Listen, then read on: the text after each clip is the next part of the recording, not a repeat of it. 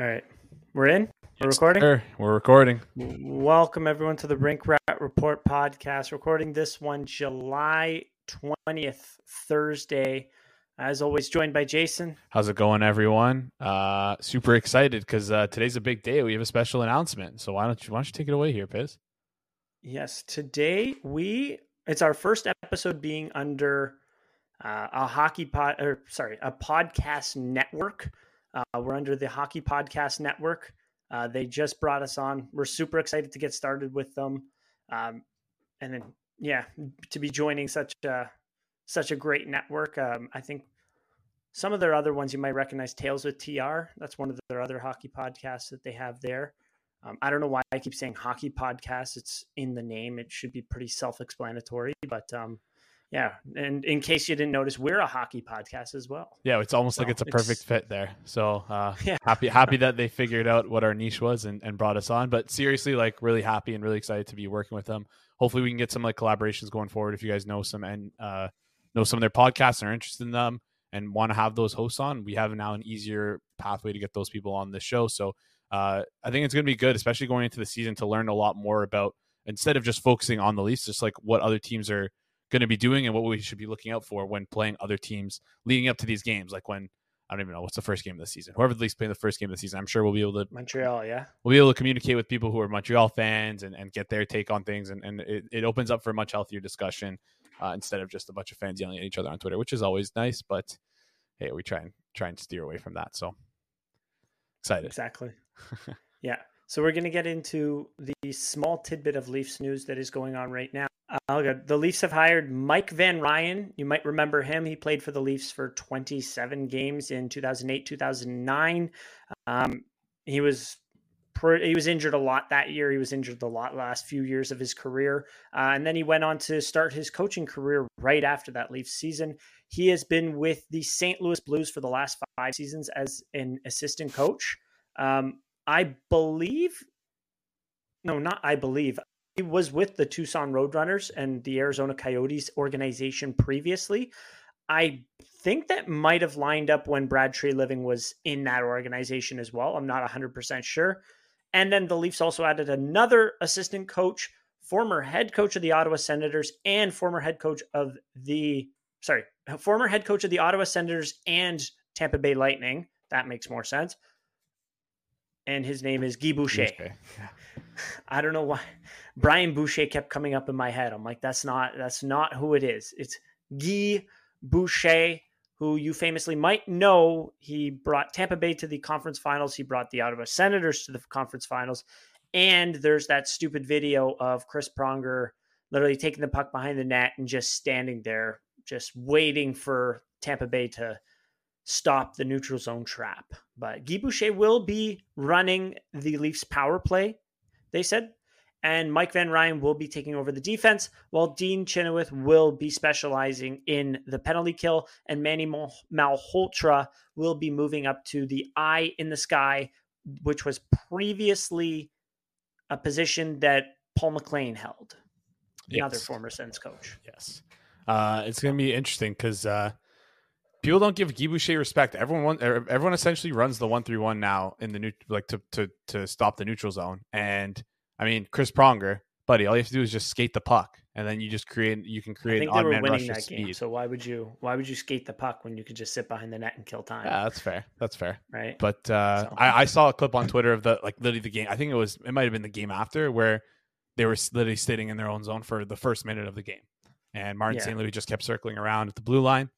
Nothing happened. But uh, I mean, hey, like it, it's I, it's it's implemented throughout the NHL right now. So I mean, it's obviously Yeah. a different game. But I mean, Guy Boucher is a well respected coach. Uh, hmm Mike Van Ryn, former Leaf. I don't know much about Mike Van Ryn, so I don't really have much to say about him. But one thing He- that I know he went all the way up through the ranks. I, I believe he started with Niagara Ice Dogs as an assistant, and then he was with the Kitchener Rangers, and then he worked his way up to Kitchener Rangers head coach, and then he was with the Arizona Coyotes uh, organization.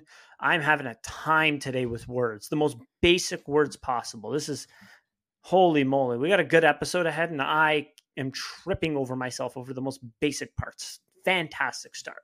Anyways, Mike Van Ryn he, like, this is a former player that didn't just like get plopped into an assistant coach's position right away. He had to work his way up from the juniors and then into the minor leagues and then into the NHL. And he's been in the NHL for the past few seasons. Uh, a few people are bringing up some interesting points, and that is the fact that, I mean, like, you have a former head coach now on the bench. Like, if you're Sheldon Keefe, are you getting a little sweaty now? Like, of course, you should have been sweaty when you didn't have a contract coming into this year. Uh, and I mm. think that was that was the my next point that was I was going to bring up right there is that Guy Boucher is like you said, a former coach, right? And it puts a lot of pressure on Sheldon Keefe. And like this is a something we talked about that the potential for a midseason coach change is very, very likely this year if things don't work out well. And it doesn't even have to work out well. Like we've seen like sorry, it doesn't even have to be that bad for for a coaching change to happen. The way that this team has started every single year, like the last three years under Sheldon Keefe, has been bad. Like we, I think that's fair to say. For each each time this this team has started with Sheldon Keefe, I understand one year austin Matthews was hurt. Last year we had like a, a, myriad of injuries on defense, so it was a little tough. But you could also argue that the defenses who came in, Rasmus Sandin, Timothy Liljegren, were probably better than some of the guys who were not playing to begin with. Excuse me. Um, so who was injured to start last year? Someone, Jake Muzzin wasn't. There was someone on D who was hurt. Morgan Rielly was hurt. Um, mm, at one point during the year. Was it T- someone on D was Jake hurt? Muzzin missed preseason. He played in the regular season. Holl played in the regular season. Rielly played in the regular season. It was Giordano was playing. I think we had the meat and potatoes of our lineup pretty much. Someone definitely got hurt because that's why we signed Rasmus Sandin on defense. Remember? We there was a bunch of injuries in the preseason. There was a preseason game that I was at, and it was Dahlstrom and Benn both got injured, and Muzzin was already injured, and then. Um, there, there might have been one other one, Maybe but I can't remember. We had the meat and potatoes of our our defense, though. I would say, like we our our roster was pretty much set. I think it's just yes. kind of on the coach that like 100. percent I started like shit. No excuses there. Yeah. So, but uh, uh, I mean, we've seen this multiple times where we haven't started off well, and I mean, listen, obviously this is like some revisionist stuff, but like that could be the difference between us winning the div- like uh, us coming first in the division and us not coming first in the division, right? Simple as that. Obviously with Boston now, yeah. like last season, it was tough to say, um, but yeah, like could be the difference between home ice. We don't know, and has it hasn't affected us yet. But no. I could see this being a contentious issue for the front office, saying, "Hey, like I've we've seen this multiple times where the team has not seemed ready to start the season, uh, and that's something we're going to take note of, and that's something we're going to pay attention to down the road." So, um, yeah, I, I, I think I think like you said, Sheldon Keefe should be very worried. But if he has if he if he has faith in himself and thinks he's like good enough at his role, he should be fine so the one thing I put in my hand, I forget. We're now on video. I probably look like a That's moron. Fine, doesn't matter. But the one thing that you missed in there that is also important that kind of turns up the burner there. This is the first year for Sheldon Keith. Keefe. There's another one. Oh my god.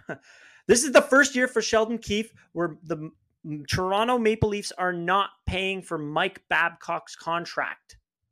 The board of directors for MLSE does not have to look at this and go, I don't want to pay for two fired coaches. There's currently none. They're paying for one current head coach. Does that sway their decision? They don't he doesn't have a contract extension. He's essentially a sitting duck. So yeah, he's a sitting duck, but it is what you make of it, really. Like I, I see, yeah. like listen, if you if if you can if you're a good enough coach and you can take this team far, then there's no reason why you shouldn't be re-signed next season. So it's all about what you do with the opportunity, right? It's a exactly. let's call it a double edged sword.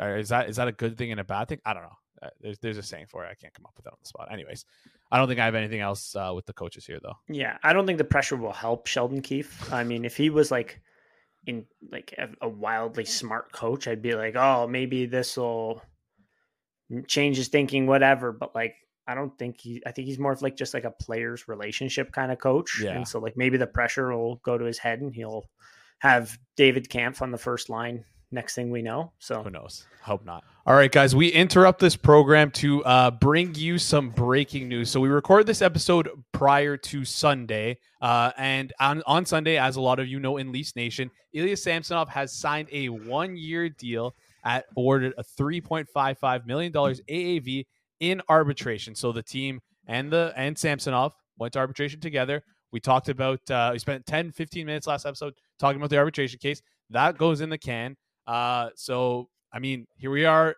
Uh, Samsonov is signed. Like Joe, what are your what are your thoughts on the signing overall? What are your thoughts on them going to arbitration, not settling it beforehand? Tell me more about this deal. Yeah, so we compared it before to the Tristan Jarry deal back from 2020. He got three years at 3.5. Yeah, three years at 3.5. I thought that was an interesting sort of starting spot.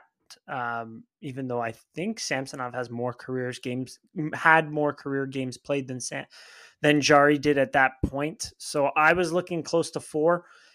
I do think that the arbitrator probably looked at this and also saw an 897 save percentage from the year before and took that also into account, as well as the years past. So that's where I wasn't taking that into account. I was mainly saying like, hey, this is the starting spot, the starting point at nine, a 919 save percentage. Um, I guess the arbitrator just looks at save percentage and they're not looking at, oh, team adjusted or how was the team in Washington in front of them, that sort of thing. So, yeah, I, am all right with the number. One year, obviously, we would have liked two years, um, just because that lines up with Joseph Woll's contract and it's at such a good value too. But who knows who takes the reins this year? It's uh, really going to be interesting to see. I think by January it'll be a little bit more of a goalie battle. Hopefully, I think that would be the best case scenario that both of them are playing as well as they can, especially from what we saw from the end of the season from Joseph Woll. It could potentially be right. It's yeah. not never say never, especially with goalies. So the one year obviously is less than what we would have liked, but 3.55 I think is fair. I think it's totally fair. Yeah, and I like right. that little analysis that he daddy did on Twitter. He had actually ran some numbers and had an AI model generate the uh, contract projections. He uh, put it into Excel, added the two numbers, and divided them by two. Very, very uh, advanced stuff here. But uh, in all seriousness, I actually like the deal. Like I, I always said that. like I, Heat Daddy didn't do that. Yeah, you didn't hear what I said. His formula was, did you? Just added yeah. the numbers and divided by two. Was that that was, was, not? He- that was his tweet. No. Heat Daddy, I don't know. I just I saw a bunch of like a bunch of people were doing. Anyways, it's just funny related that... references from him this weekend, but I mainly I thought it was uh, Acton Afolaman or whatever his might might have been might have might have been a quote tweet I saw from him. Then I, I I apologize if I'm giving credit to the wrong person here, but it was some very funny stuff spreading around Twitter. Anyways, back back to the actual deal though. Mm-hmm. Three and a half million dollars. Like I I've always said, like I don't believe in paying goalies. I know that that you strongly disagree with that, but you just tying yourself up with risk with a, a, position that has such a wide variance. I love this deal. Like one year, it's perfect. Like I, I agree with you. Two years could have been better. Like it would have been nice to line up with Woll to have that tandem. But I mean, if Samsonov is bad this year, you now have the flexibility like that uh, to get out of that. Like you're not. Yeah, you're not. Him, right. You're not stuck so, to him exactly. Exactly, and you're also not relying on him, right? You can uh, you don't feel like you have to force feed him to be the goalie, and it also would create it creates space for Joseph Woll to grab that opportunity because the second Joseph Woll outplays Samsonov, he will get that starting role. Whereas if Samsonov was signed to a longer term deal, I don't think that would be the case. Mm-hmm. I don't know. That's just speculation here, but again, like you're you're tied to Woll for another year, so it kind of makes more sense there. And on top of that, like like you said, the three and a half million dollars, it's cheap. Our tandem, excluding Matt Murray, because Matt Murray's probably going to be gone on LTIR or traded. Our tandem is only making what is it, four point two million dollars. That gives yeah. you enough space to go out and potentially maybe acquire a goalie at the deadline if things aren't too comfortable, and and you'll uh, you should be able to have some space and flexibility to do that, right? So, um, Leafs probably yeah. don't have it right now, but there could obviously be money moved either way. So, uh, yeah, I, I don't I don't hate the deal. I, I like it. Um, the big the big thing that people were talking about though before the arbitration deal was the fact that it actually went to arbitration. So what are your thoughts on them going? To, I mean, like Samsonov obviously thought very highly of himself. He wanted four point nine million. That's a lot. I thought he was around like we said four, right? Four was fair. He was mm-hmm. a million over, but that's part of part of going into negotiations, right? You want to yeah. highball yourself because you guys always end up somewhere in the middle. So, uh, yeah, like what are your thoughts on them just going to like to arbitration? Do you like that? Not like that? Indifferent? What are your thoughts? I mean, it's tough. It depends who the player really is. I was looking at it from the lens of like stuff I had heard from Jeff O'Neill, where he was saying uh, he went to arbitration with Jim Rutherford, I believe, with uh, the Carolina Hurricanes. This was pre lockout. Um, and he walked out and he was like, I never want to play for this team ever again. This was just awful. Like it almost made him cry. He was like, "What the hell was that?" kind of thing, right? So that's where it can get ugly in arbitration because you have to argue you are worth X amount of money that we've put on you. And this is why because you're shit, you suck, you can't stay healthy, you can't stop the puck, you look like you're swimming half the games out there. We put a good defense in front of you, and that's why you had a 919 save percentage. And then he's got to come back and say, No, I, I am the best, kind of thing, right? Yeah. So that's where it could get ugly. Who knows? Maybe he's got thick skin, uh, but we really don't know that. Uh, one interesting thing, uh, friend of the show, Kevin Papetti brought up, uh, he was saying that assuming Matt Murray doesn't count against the cap, um, the Leafs have the lowest earning goaltending duo since 2012 2013 with Reimer and Ben Scrivens, if you remember that one. And who started the first game of the year in that season? 2012 2013, the lockout, the half lockout year. Who started the first game of the year? I don't know. it was, was Ben, ben Scrivens. Scrivens. Interesting. Scrivens was running hot with the Marlies. Reimer was coming off a, a tough stretch in 2011, 2012. You remember he had the concussion that yeah, year. He was out for a while. So they went with Ben Scrivens, who first couple games looked really, really good. So, and then they traded him to LA, part of the Bernier trade after that season in 13 14. So, some useless Leafs information that you didn't need. Um, so some other things with Ilya Samsonov that I don't think I've brought up before. Um, on PDO cast, they had Kevin Woodley on. He's a goalie. He's like goalie guy through and through for In Goal magazine. And he was mentioning about how Ilya Samsonov early in his career, he was kind of taking things for granted. It was just like, uh, didn't really have the correct mindset. Like Washington's goalie coach sent him back to Russia with some things to work on in his first couple of years. And Samsonov got to Russia and said, I'm not working on these things. And was just didn't want to change that much. But then in his second, like the last year, uh, his last season in Washington, Woodley was saying the second half of the year, he really did start to try, make, makes like try to make some changes and try to, you know, be more flexible kind of thing. So that's where it was encouraging. And now it seems like he's the ultimate teammate. He's working, he's doing his best, he's putting in the work kind of thing. Um, in terms of some statistics on Ilya Samsonov, I was able to dig up these partly from uh, Kevin Woodley and Dimitri Filipovic on this particular episode of the PDO cast. They mentioned them as well as Meghan Chayka from Natural Stat uh, from Stathletes has posted it, and these are some also some some public website stats as well. And here they are. So save percentage, which just on NHL.com, uh, he was eighth in the league for starting goaltenders, I believe it was, with a 919. Yeah, goaltenders with over 20 starts. He was he was eighth in the league with a 919. Okay, goals saved above expected. He was 12th on clear sight, 10th on money puck, 11th on natural stat trick. Goals saved above average. He was 10th on natural stat trick. Goals saved above average. He was 12th on Stathletes. Inner slot save percentage. He was first on Stathletes and first on clear sight which is from the slot, high opportunity uh, shot, right? High, very dangerous shot. He was first in the league at stopping those. High danger goals saved above average, according to Natural Stat Trick, first in the league. You want to hear some now? Here's why he wasn't the best goalie in the league. He was one of the best goalies, if not the best goalie at stopping high danger chances. Here's where it fell off. Low danger shots saved above expected according to ClearSight Analytics. He was 80th in the league. And another one, low danger unblocked shot attempt save percentage above expected. Out of 62 goalies with 20 or more games played, according to Money Puck, Ilya Samsonov was 52nd. So, what does that mean? What like big, athletic, can get across in a decent hurry, I would say.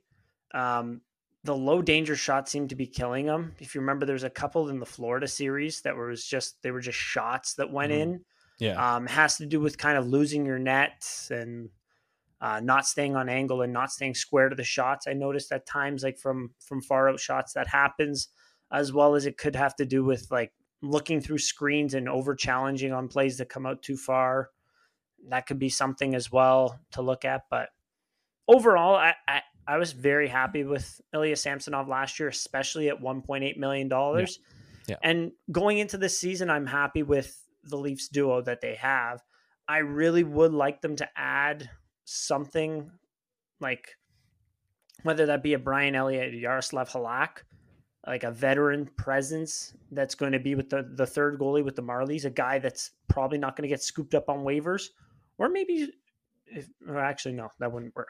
Scratch that. Um, yeah, like a, a third goalie, like a, like similar, like Pittsburgh has Hellberg and Nedeljkovic. I wouldn't want 1.5 million dollar third mm-hmm. goalie, mm-hmm.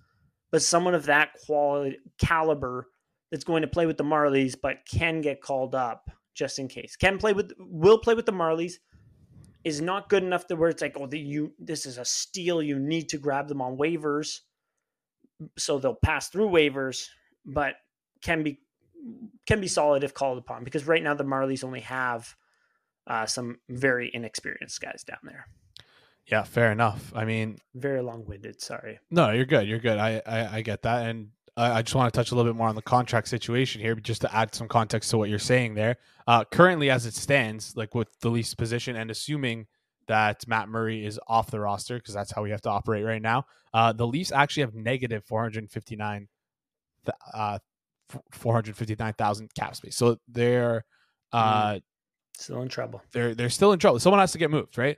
And that could just be like a guy like Connor Timmins getting put on waivers, uh, or I don't I don't know I don't know right? But then if you do that then they're then you're at 12 and then six, he's going to so. get claimed by Pittsburgh because he used to play for the Soo Greyhounds. Yeah exactly. So you, you don't want you don't want to give you don't want to give that up. But uh, in all seriousness I really think that there's probably another trade coming which would help shore up that situation. We've been again I've been talking about mm-hmm. this I, I think I think we talked about this earlier on this episode I can't remember. I don't know if it's going to be in the card, part that we cut out but like I think a trade is coming and again TJ Brodie seems like the most obvious candidate but, but it's only 459,000 yeah, but where where do they where how do they trim that? That's the question, right? Because the probably be Timmins.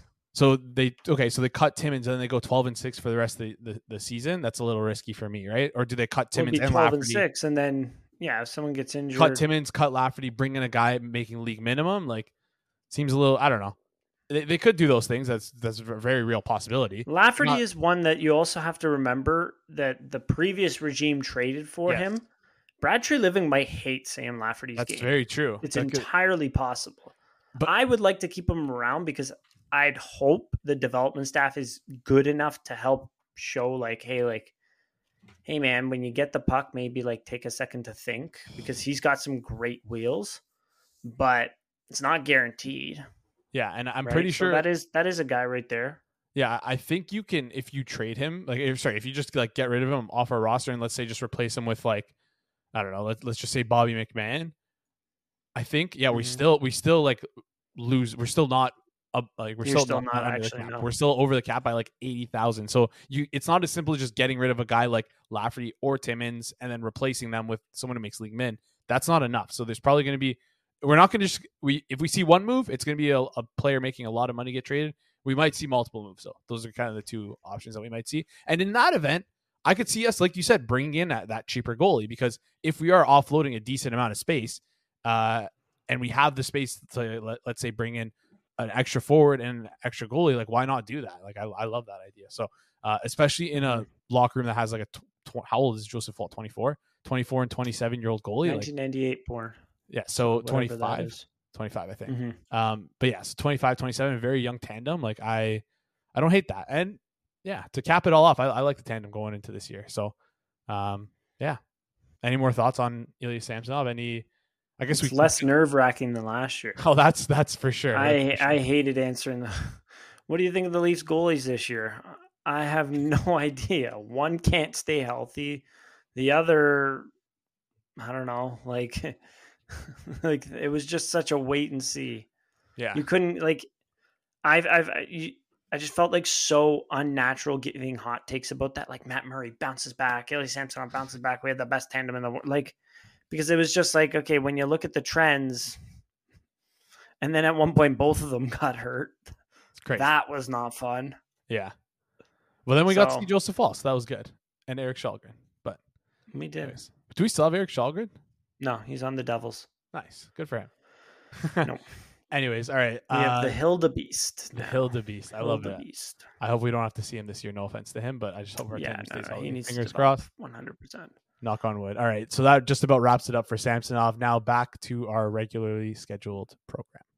Before we go any further, though, I want to give a shout out to our sponsor, Manscaped. Baseball is back, and I know everyone wants to hit a home run, but you can't do that when your untrimmed bush is starting to look like Wrigley Field.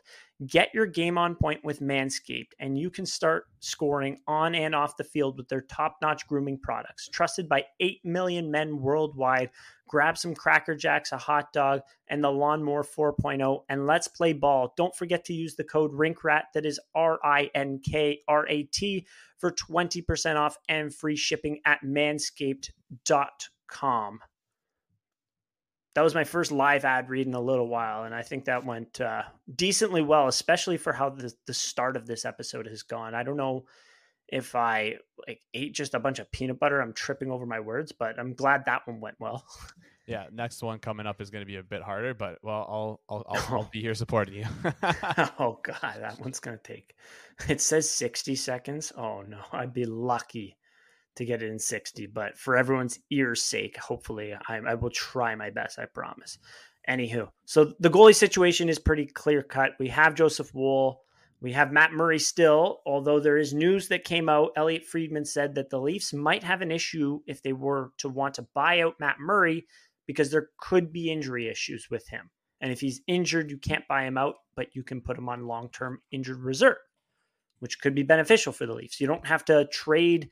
You don't have to trade assets just to get rid of the contract, or you don't have to take up cap space, like current av- available cap space, to get rid of him, kind of thing. Like, I mean, get rid of him. He's, I don't know. I think this might be the end of the road for his career. Unfortunately, two Stanley Cups though, not bad, but yeah, it looks like the end of the road in terms of Matt Murray's tenure with the Toronto Maple Leafs. Whoever planted that seed is a genius, by the way, because Elliotte Friedman did not come up with that himself. Obviously, someone within the Leafs organization must have said that, right? And planting that seed is ingenious because there's no cap penalty to putting him on LTIR.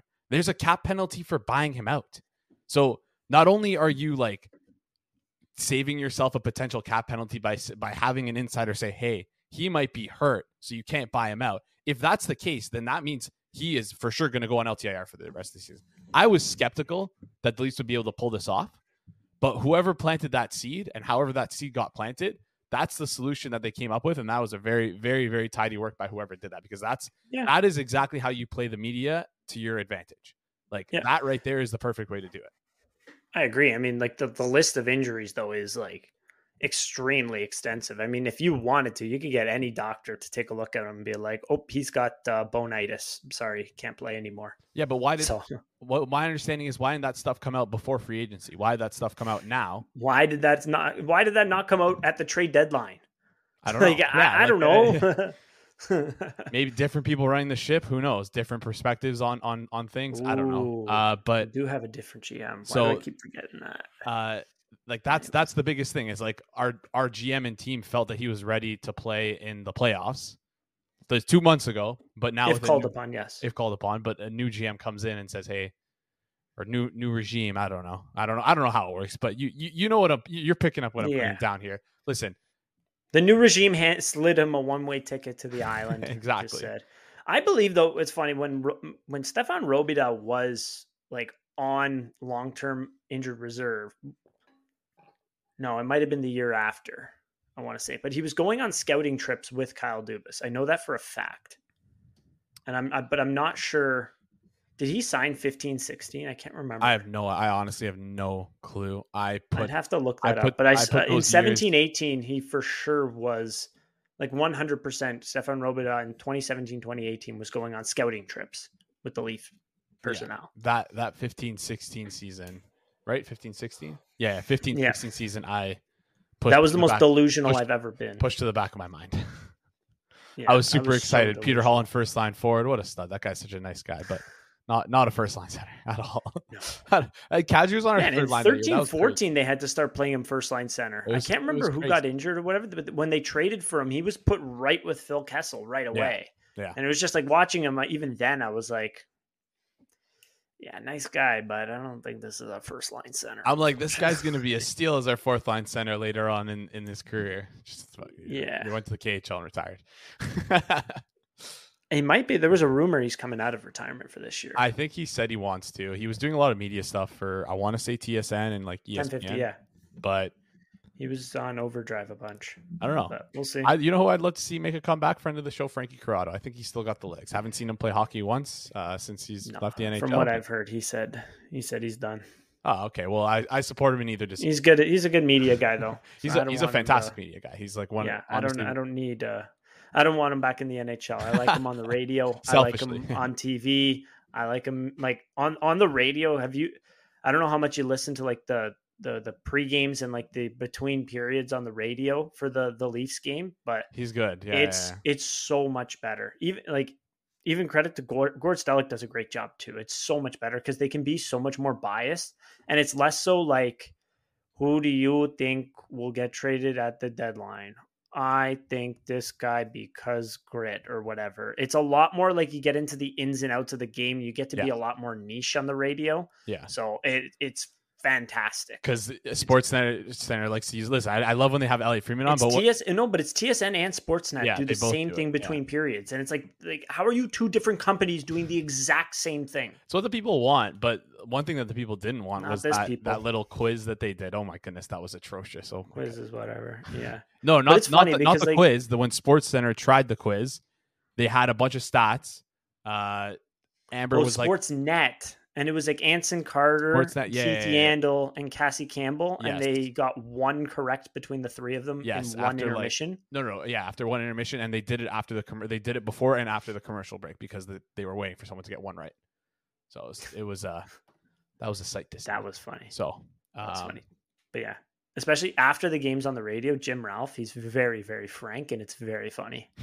Like if he was not happy with how the refs were, you'll you'll just flat I, out hear it. You'll be like, "These refs were horrible." give game. me, give me that ten times out of ten. I love when I love when like Homer commentators are like that. Jack oh, Edwards, yeah. the only guy who goes too far, but every, other than that, like oh, I, I, I, love Homer commentators. yeah, oh, yeah. But there was there was one situation. Was the Leafs got blown out by Tampa. It was like the seven one game where Erik Källgren played, and Frankie was like. Yeah, like I think Källgren made some good saves. He didn't really have a chance on any of the goals. I think he played all right. How, what do you think, Ralphie? And Ralphie just goes, I think he played terrible. I was like, okay. I respect the honesty. Give me, okay. I mean, the guy being honest ten times out of ten, wearing his heart on his sleeve over the the company man who just oh, yeah. talks about trades and stuff. Exactly. Exactly. That's um, that's what you're gonna get in the off season, uh, mid July when all free agency is done. Doesn't seem to be a trade in sight. We're gonna get five minutes about media about the radio about the good old radio and how it's dying unfortunately but hopefully not for a while but anywho so those are the leafs two assistant coaches that are coming in why sheldon keefe is on the hot seat inadvertently um, the next up that we wanted to talk to, about not quite leafs related well i'll make a leaf spin on it I forgot to tell you before the show, which probably would have been nice. But in the title, it's fine. It's fine. Yeah. Anywho, uh, we are going to we're going to get into free agent targets. I'm just going to bury the lead here for you. We're going to get into the yes. free agent targets, or not free agent targets. Sorry, the remaining free agents that are available because uh, I while uh, there are a bunch of free agents that are still available that are probably going to sign. I hope before the start of the season that that you would think wouldn't sign professional tryouts and are good enough to be NHL players and were NHL players last year, but are I don't I don't know what everyone's waiting for here. I think everyone just kind of went to do a went went to vacation, so went went on vacation. So uh, I mean, we have a couple good names here, but before we get into the names, we want to talk about our sponsors over at DraftKings. Listen, if you're a new cu- new customer, download the DraftKings Sportsbook app and use the code THPN. Bet just five dollars to score one hundred and fifty dollars in bonus bets instantly. Use code THPN only at DraftKings Sportsbook.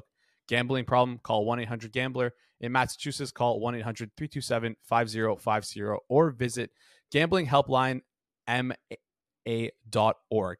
In New York, call 877 8 HOPE New York or text HOPE New York 467 369. In Kansas, call 1 800 522 4700 on behalf of Boot Hill Casino and Resort. In West Virginia, gambling problem, call 1 800 Gambler or visit www.1800Gambler.net. All games regulated by the West Virginia Lottery. Please play responsibly in partnership with Hollywood Casino at Charlestown Races in Connecticut. Help is available for problem gamblers. Call 888 789 7777 or visit ccpg.org. 21 plus in most eligible states, but ages vary by jurisdiction. See DraftKings.com slash sportsbook for details and state specific responsible gambling resources. Bonus bets expire within seven days after issuance. One, bo- one boost per eligible game. Opt in required. Max bet $50. 10 plus registration required for 100% boost. Elig- eligibility wagering and deposit restrictions apply. Uh, that's it. That was that was the read. Term oh terms at sportsbook.draftkings.com slash baseball terms. So there we go.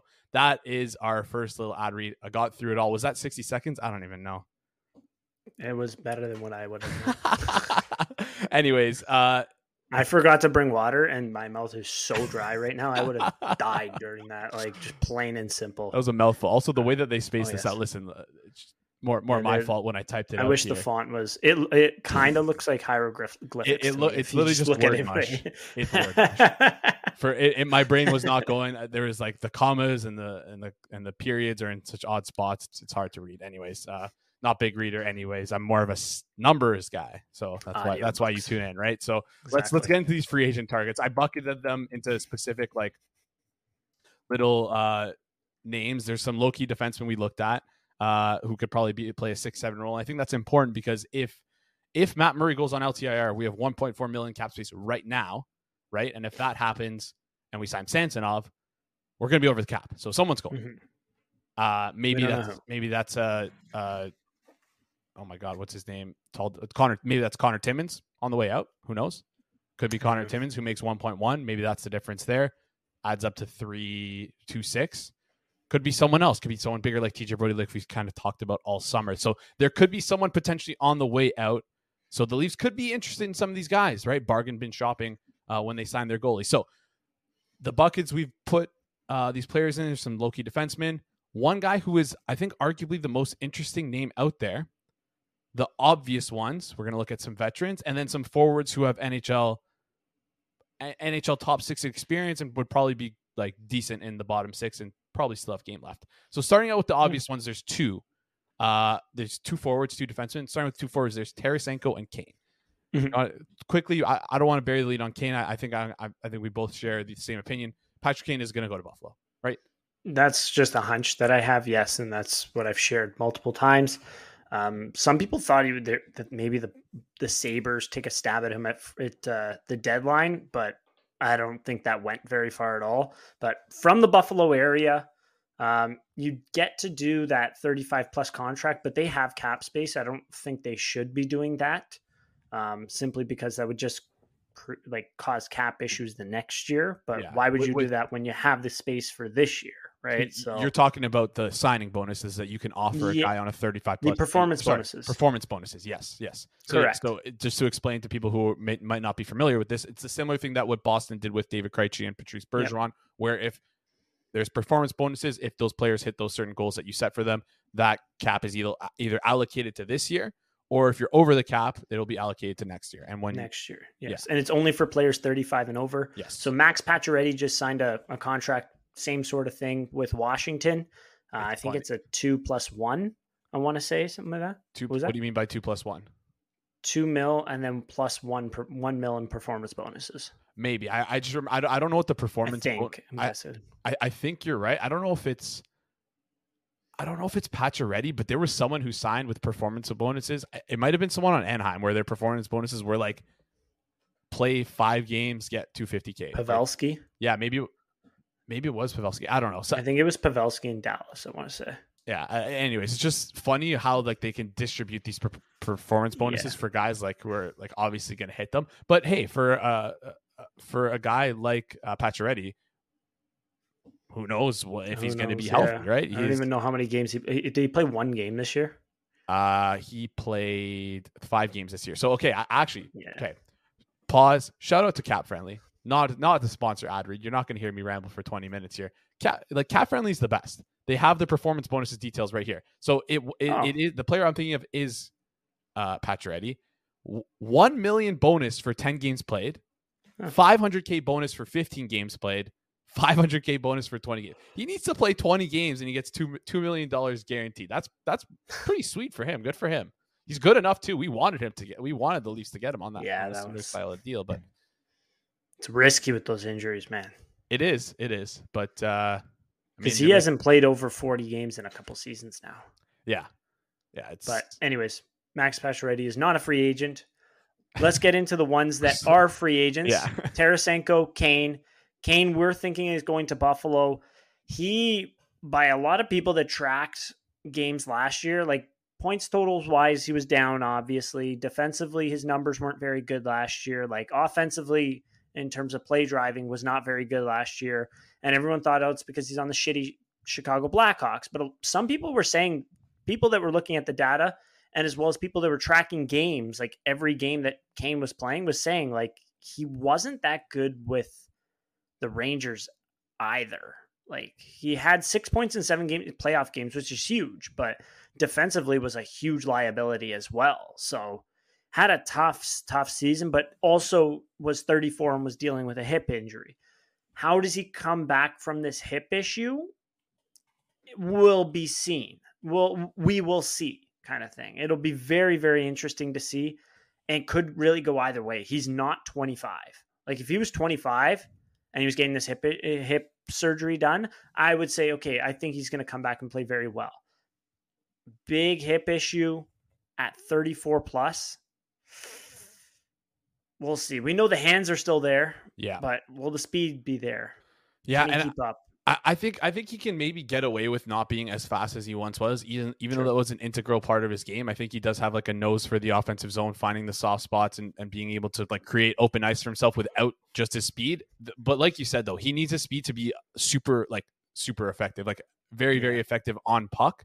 So that's the only worry I think for me is this where the speed will affect him is on puck in the offensive zone and in transition. So uh, exactly. But actually, like that's a good fit for Buffalo because they have a lot of guys who can do those things, right? You can yeah. kind of have Kane sit back and uh, so I, I don't think I I was wrong doubting the people who were saying Kane was not looking yeah, hot last same. year, but I'm still I'm doubling down on my doubt and and banking on Patrick Kane to hopefully do the right things this offseason and get healthy. Listen, I'm not a doctor. None of us are. We're not going to be able to figure out nope. uh, what exactly his issue is and how he'll recover. He's got good bones. He'll yeah, make a big comeback. Drink Great bones. Huh? As long as he drinks his listen, if he drinks his milk all summer, he'll be back. That's the one mm. thing I'll say mm. for certain. So, uh, but yeah, no, I, I I'm high on Patrick Kane. So, but it just sucks that he's going to Buffalo. What about Vladimir Tarasenko though? Do you like? uh Do you like him? Like, where do you see him fitting? So, like, he's kind of again. That was another one. Like that was another one. Like the point, 50 points in 69 games is pretty good. Um, it was down from the year before. Again, was not was not playing on the greatest team in St. Louis, but the numbers didn't really improve that much when he went to New York. But this is a guy that can shoot very, very well and can beat goaltenders from distance and did so in the playoffs as well. I think he had three playoff goals, but really, really good shooter. So you got to think like, what's a team that had trouble beating goaltenders in the playoffs? And like, I I I look at Carolina. I don't know how much cap space they have, but just like in terms of, you know, they had Pacioretty last year. That was their idea of what who they wanted to get, and he unfortunately didn't work out due to injuries. But I think Tarasenko could work very well with the Hurricanes. I think that would be a great fit there.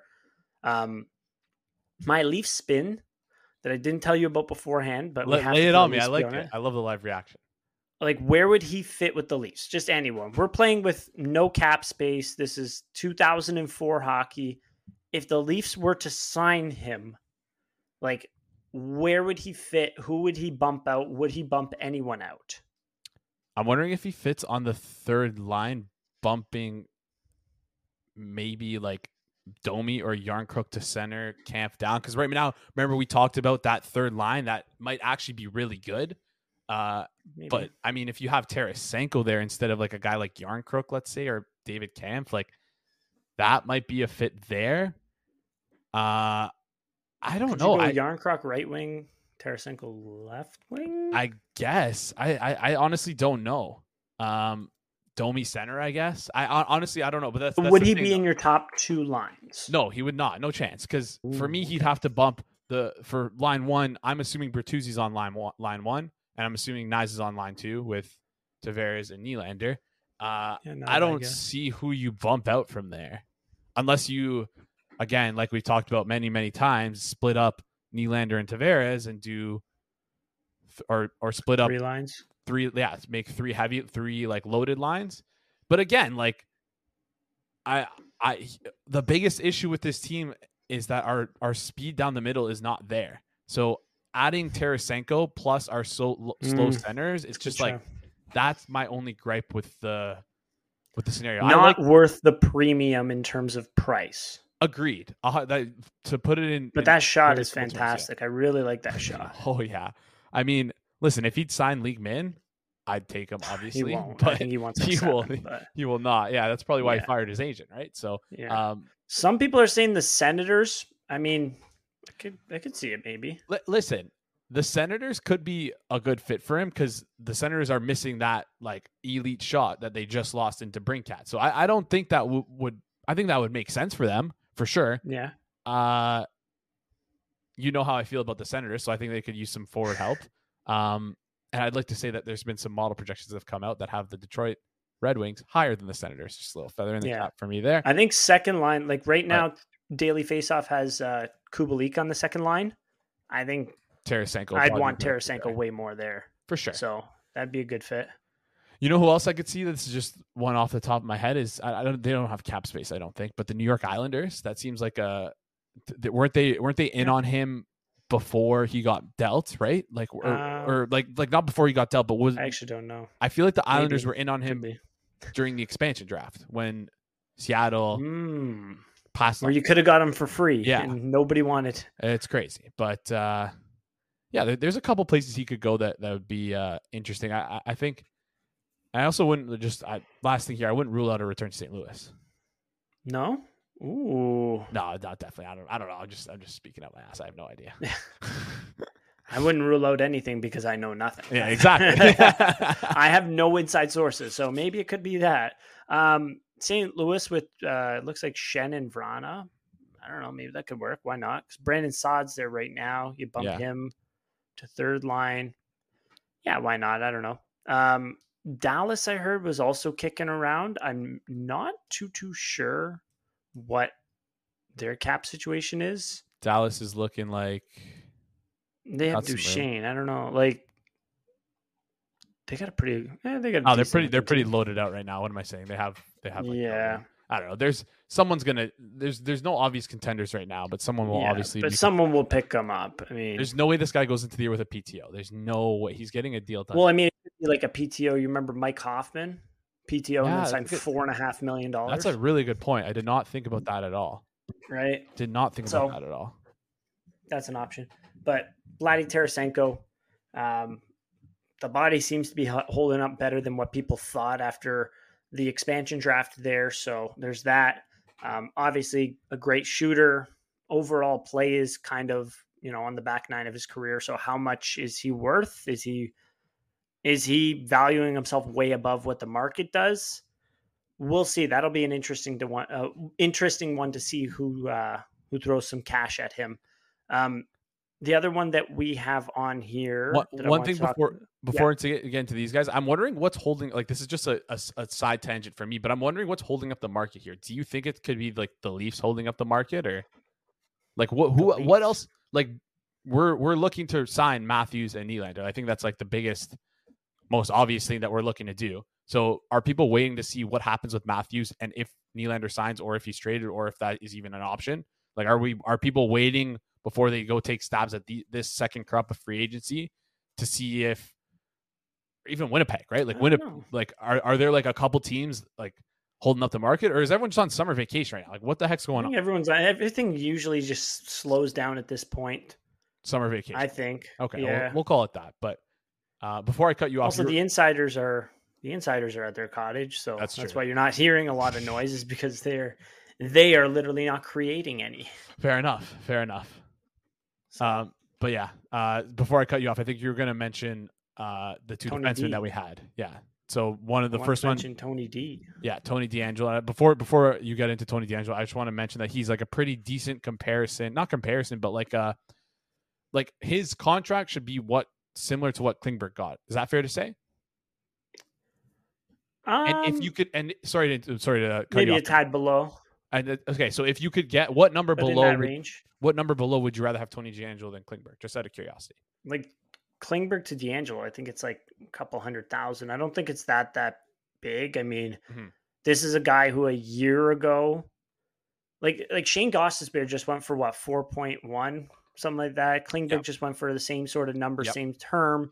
And Tony DeAngelo a year ago, albeit it was Chuck Fletcher and he is just the king of malpractice when it comes to contracts, but he went for two years, five mil per, and they traded a second and a third for him or something like that. Yes. And this was the year after he had just gotten bought out before. Like and a year after they traded, he still third to David. 100% has value. Yeah. Maybe there's a character issue there. And by maybe, I mean like this is a guy that dropped, that fell in the draft. And then the year after Tampa Bay took him first round, they traded him for a second round pick.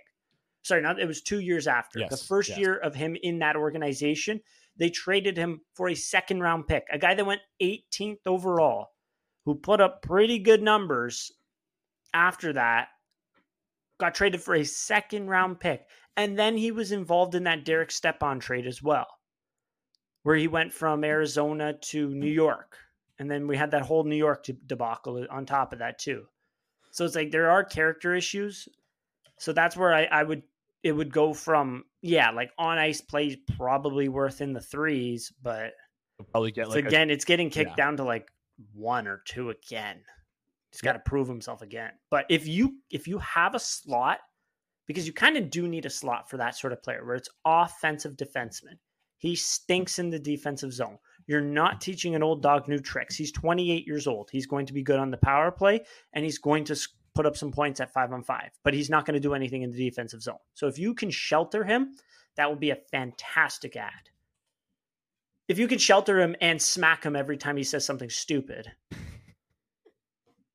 Like you have to have good leadership. If you bring him into Yeah. Chicago, well, Chicago actually they have Corey Perry, they have Nick Foligno, so maybe that'll that'd be okay. But if I you mean, bring him into I listen. The best spot, Ottawa, like where it's a, a lot of malleable minds, you know, maybe. I think it could run amok. listen, Carolina was probably the best spot for him in the sense that like They almost Fit. traded for him. yeah, fit and um like Rob like Brind'Amour just being like a notably like good players coach. Yeah. But I mean, they like I don't know who who they knows traded where, him away and they replaced him with, With Brent, Brent Burns. Burns, like, maybe they so- they just looked at it and they went, "We don't have another slot for him," or maybe they do. I'm not sure. yeah I I, I, I could totally see him going back to Carolina.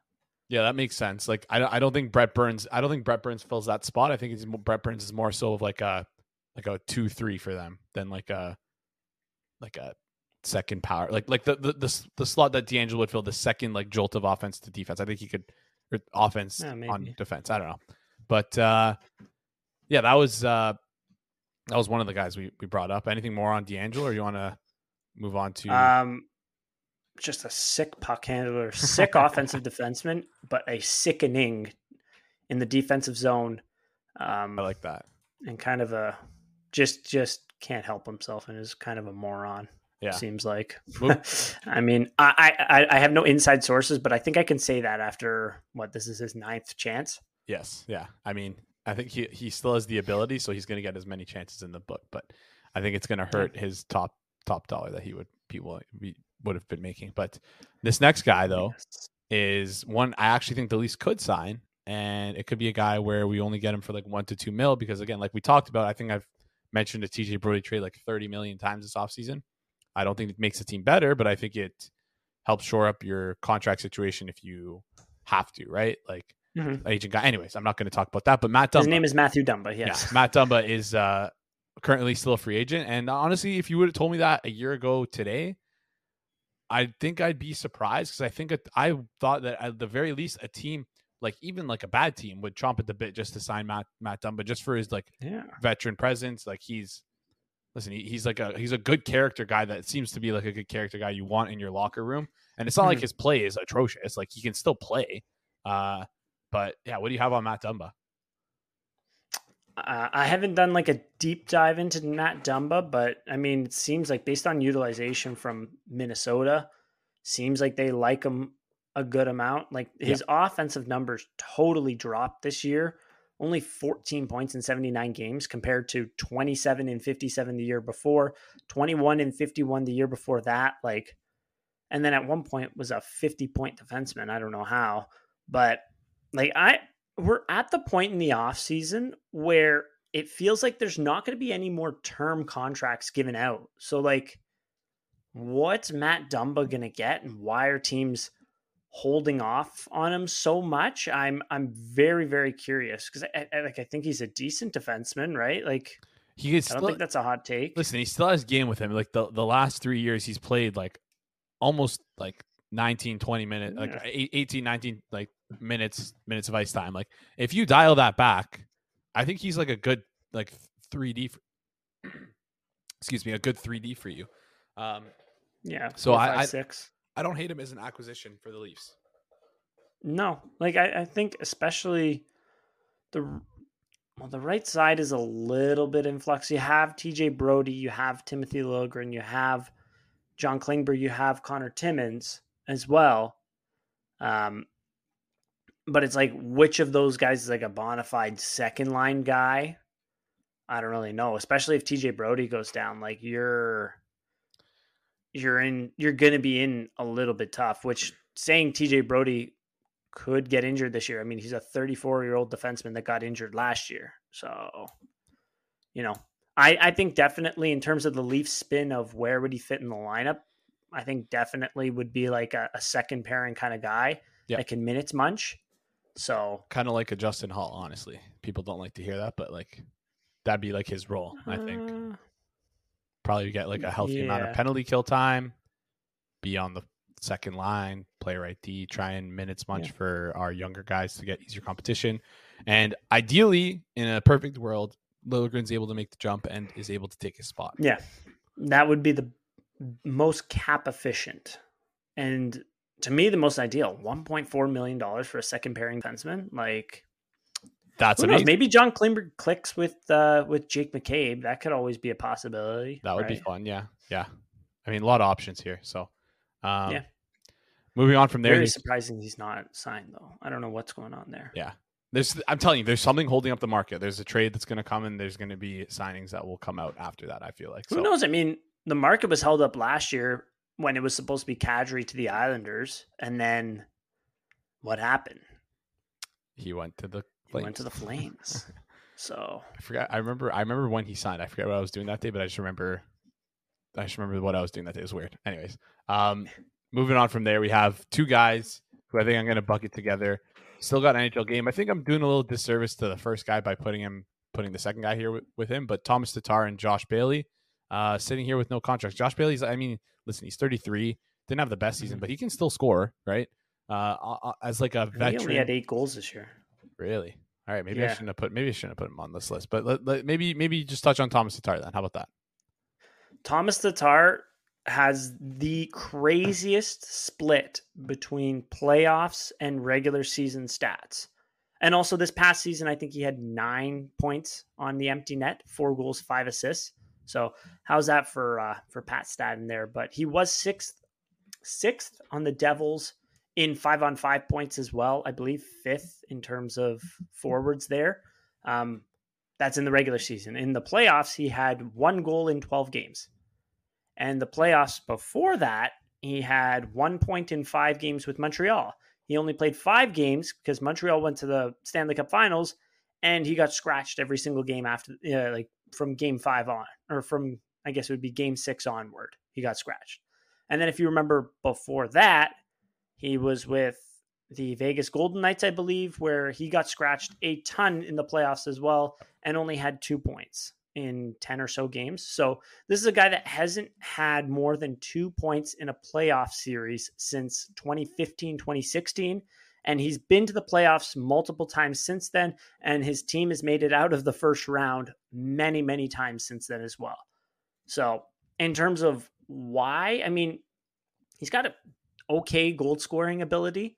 Um, his shot is decent, I would say, but he's not really like a net front grit guy. He's not really going to be tipping point shots, rebounds, kind of like he he doesn't have like a like I'm trying to think like a pattern in which he scores. I would say like not really like a space guy, not like I don't know, not really like a. He's just like kind of like a tweener, like a, uh, like an Andre Andreas Johnsson plus. I would say.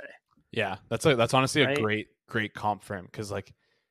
But he, if yeah, but like if, if you can get him plus. for like two mil, maybe, and your third line add a little bit of offense, I, I, I think that would be okay. Yeah, and also like, listen, it's not like we are so spoiled as Leafs fans. It's like we are like this is the type of guy where I'd be like, nah, I don't want him. He's not good in the playoffs. But like, man, teams like teams have to make the playoffs, right? Like you have yeah, to play 82 games first to make the playoffs. And this if this guy's gonna help you, this is someone who like I think if you're a middling team can give you a big big bump for like a cheap like cheap cost, right? Like we yeah. saw it with like we we've seen him do it before with other teams, right? Like you said, the Devils, right? Yeah. So um, I mean, like you said, two mil.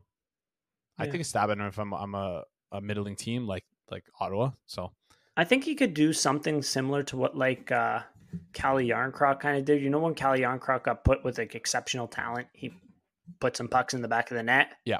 Kind of thing. I think he can probably do something kind of similar to that.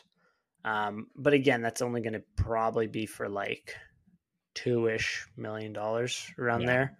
Yeah. I, I, again, like after he left Montreal, I wanted the Leafs to get him for like three ish, but then he went four and a half to the Devils. Um, two year deal, right? Yeah, two yeah. years, four and a half per, which was a little bit rich, but whatever. He uh, up and down with the Devils, but that that play uh, playoffs again makes no sense. I have to watch. It's something you'd have to watch closer to, but maybe it's because he's not. He's kind of a perimeter guy and doesn't do enough away from the puck, but that's something I would have to look into more. Yeah. More of. Yeah. Fair enough. Right? Yeah. Wrapping so. up with Tomas Tatar here. So um, yeah. Other than that, we have a couple more players who we're gonna like maybe just do some quick hits on low key defense, and that I think teams again like I think these guys are good NHL players, and I think they should be signed. Um, Caleb Jones, Ethan Bear, and then Nick Holden, who's more of like a veteran six seven.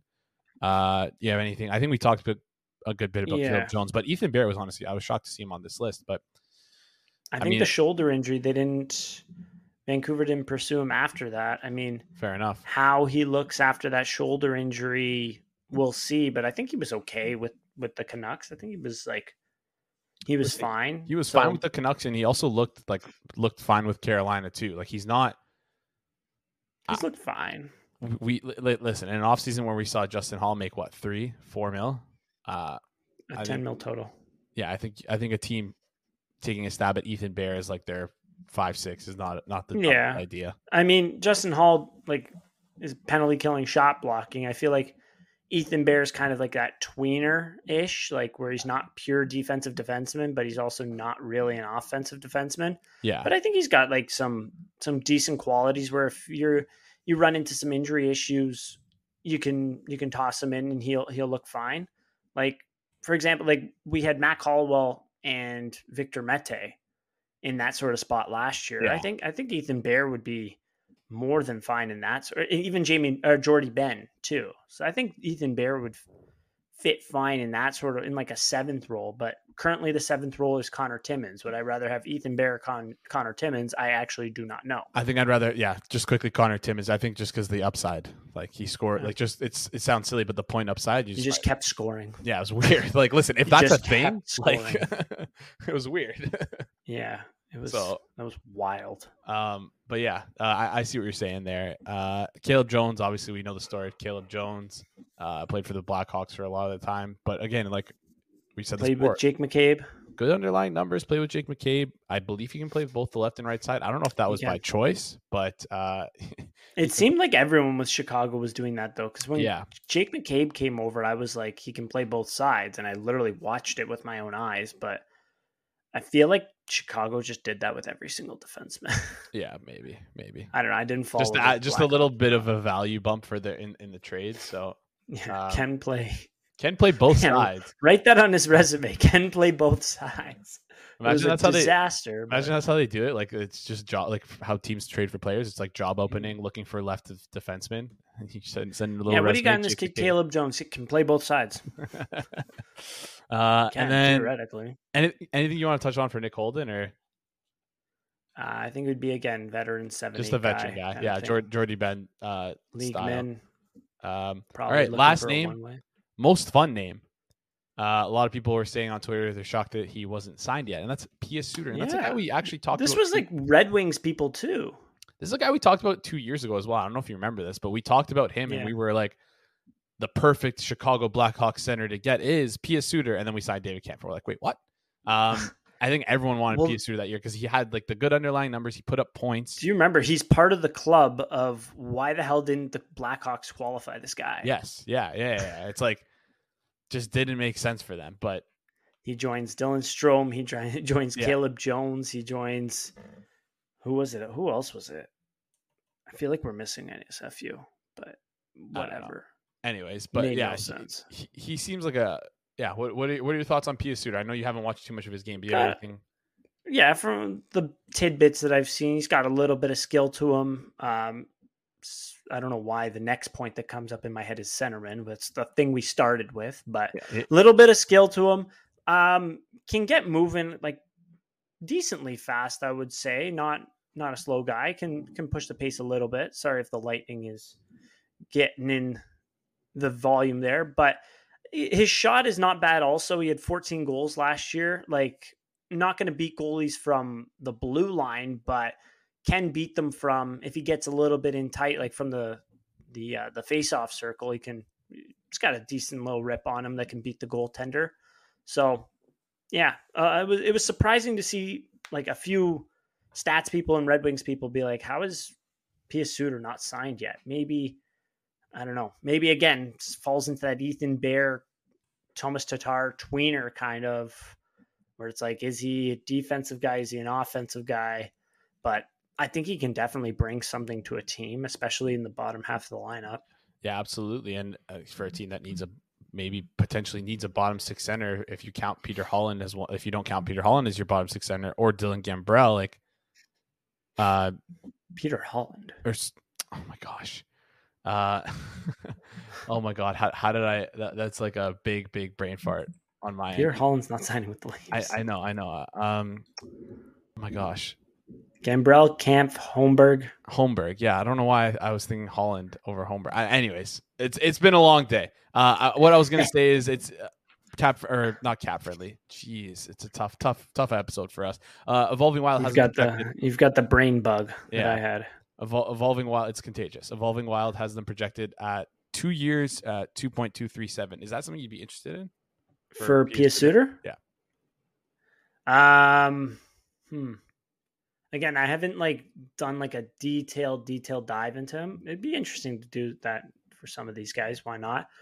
But 2.3 says so that's like right around what David Kampf got. Yeah, Uh and that would be your fourth line center. So your third and your fourth line center would be Kampf and Suter. I don't know. Uh, what do we have right now? It would be Domi, I think, would be third line center. That's my assumption. I think So- Kampf, Kampf is our third line center. Right? It's possible. It's one of Domi, Kampf, or Holmberg. So, um, like who would I have rather rather have Domi or Suter? I think I would rather have Domi. Um, who would I rather have Kampf for Suter? That's a decent question. I'm probably Kampf, especially he has a a specialization to him.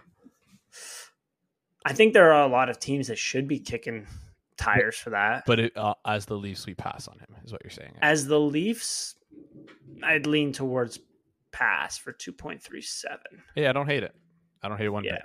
So, yeah, that's pretty much it. We I think that's all we have for uh for free agent targets here. Free agent. Yeah. free Some guys that should really be in the NHL next year. I'm not too too sure why they're not signed yet. Maybe it's just like a timing thing.